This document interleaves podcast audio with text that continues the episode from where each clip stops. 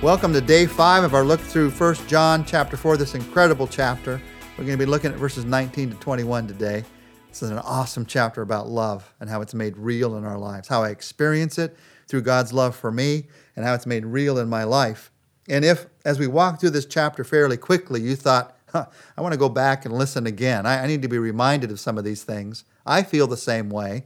And God's Spirit, through John in writing this, has the same opinion because he goes back at the end of this chapter in verses 19 to 21 to, to sum up what he said to us. Here's what he says 1 John 4 19 to 21.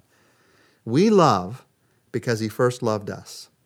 If anyone says, I love God, yet hates his brother, he is a liar. For anyone who does not love his brother whom he has seen cannot love God whom he has not seen. And he has given us this command whoever loves God must also love his brother. It's as if in these verses, John is going back and saying, okay, let's go over this one more time. Let's just simplify this, distill this down, and say it one more time. And he says three things. First, we love because he first loved us. We're going back to that. Wow. We love because he first loved us. That tells me how to love. It begins with his love, not with my love. It also tells me who to honor for love. Any expression of love in this world, any action of love comes out of God's love for us. Any unselfish love is from His love. So in the end, we honor Him for what He's done. We honor His love and honor what He does through us.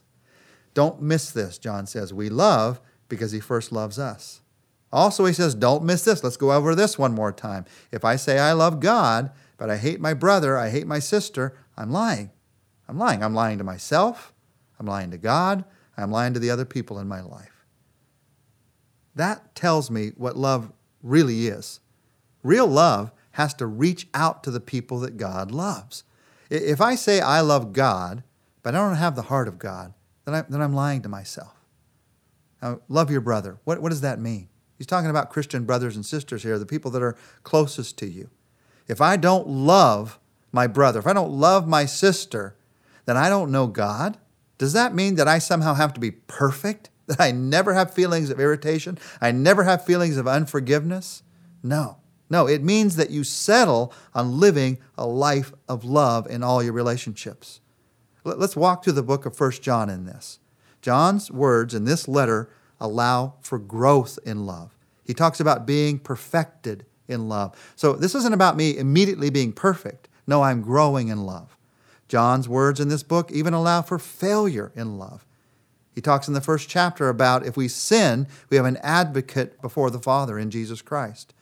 John's words, when it comes to my love, they're not asking me to be perfect. They do allow for growth, they do allow for failure, but they do not allow for hypocrisy. Hypocrisy is I tell everyone I have a deep love for God while being perfectly satisfied all my life with hating the people that He's created. This is exactly what the false teachers in John's day were doing. That's why he's warning the people about this. A love for God that's just words only, or a love for God that's just spiritual, just between you and God up in heaven, and does not do anything in your relationships with other people, that is not love for God. How does this work in your everyday life? Well, there are times when you don't feel like forgiving, but you struggle to forgive, and you eventually forgive. That is love. There, there are times when you feel irritated and you don't want to give to the other person, but you eventually sacrifice because God is at work in your life. That is love. There are times, uh, every day in my life, when I would rather be served, but I choose to serve sometimes. How does that happen? That is love. You see, he talks here about whoever hates his brother, does not love, hates his brother. That's the idea of a settled, a permanent decision. This isn't talking about having a feeling of anger. It's talking about a life of anger or bitterness or using others. So, how does this work? Well, in the end, he says in verse 21 this is his command whoever loves God must love his brother. In the end, this is not a suggestion, it's not an idea, it's not a happy thought. Love is a command. As we said earlier this week, you cannot command a feeling. It is the action of love, the unselfish action of love that's being commanded here in these verses. Now, to act differently, to act in love, I have to discover the difference that God can make in my life. And as we walk through God's command here, I just want to remind you of three things as we come to the end of this week.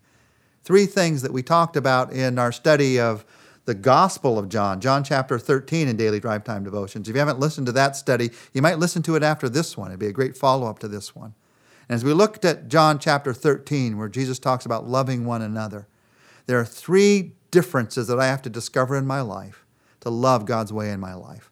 I have to discover the difference between what I feel and what I do. I have to discover the difference between should and can. And I have to discover the difference between old and new. The difference between what I feel and what I do. Most of the world thinks that love is a feeling, that you're going to feel when you feel like you've got a feeling like you've never felt before.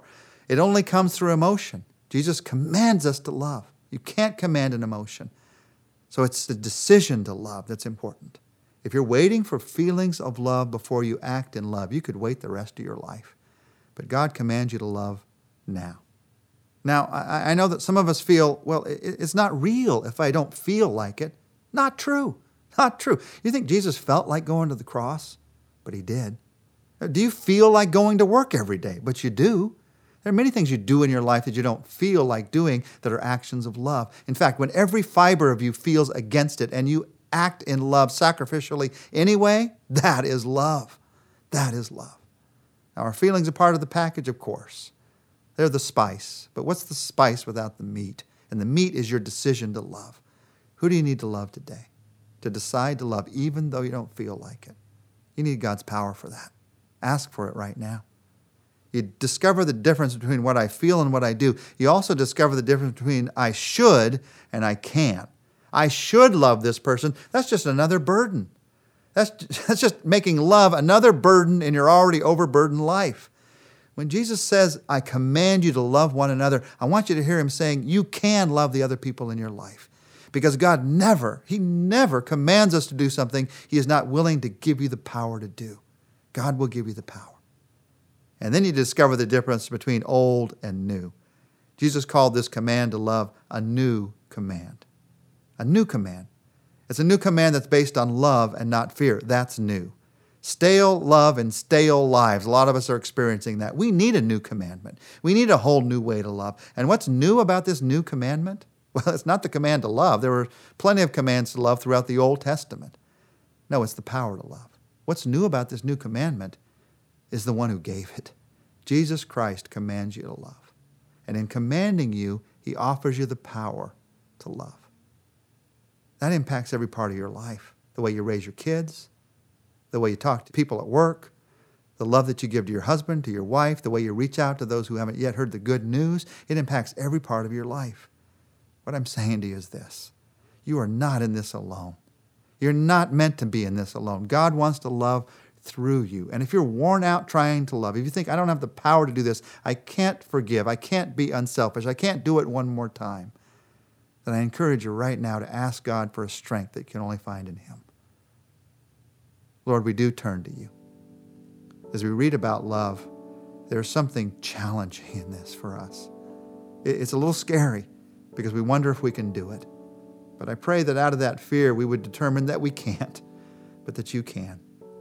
Instead of adding love as another burden to an overburdened life, God, I pray for the freedom of a new kind of love in our lives, a love that flows from you to others in our lives. Lord, I know that begins with our relationship with you, with knowing you, your spirit in our lives. And I, and I pray, I pray that you would give us a new sense of joy in the kind of love that you're releasing through our lives.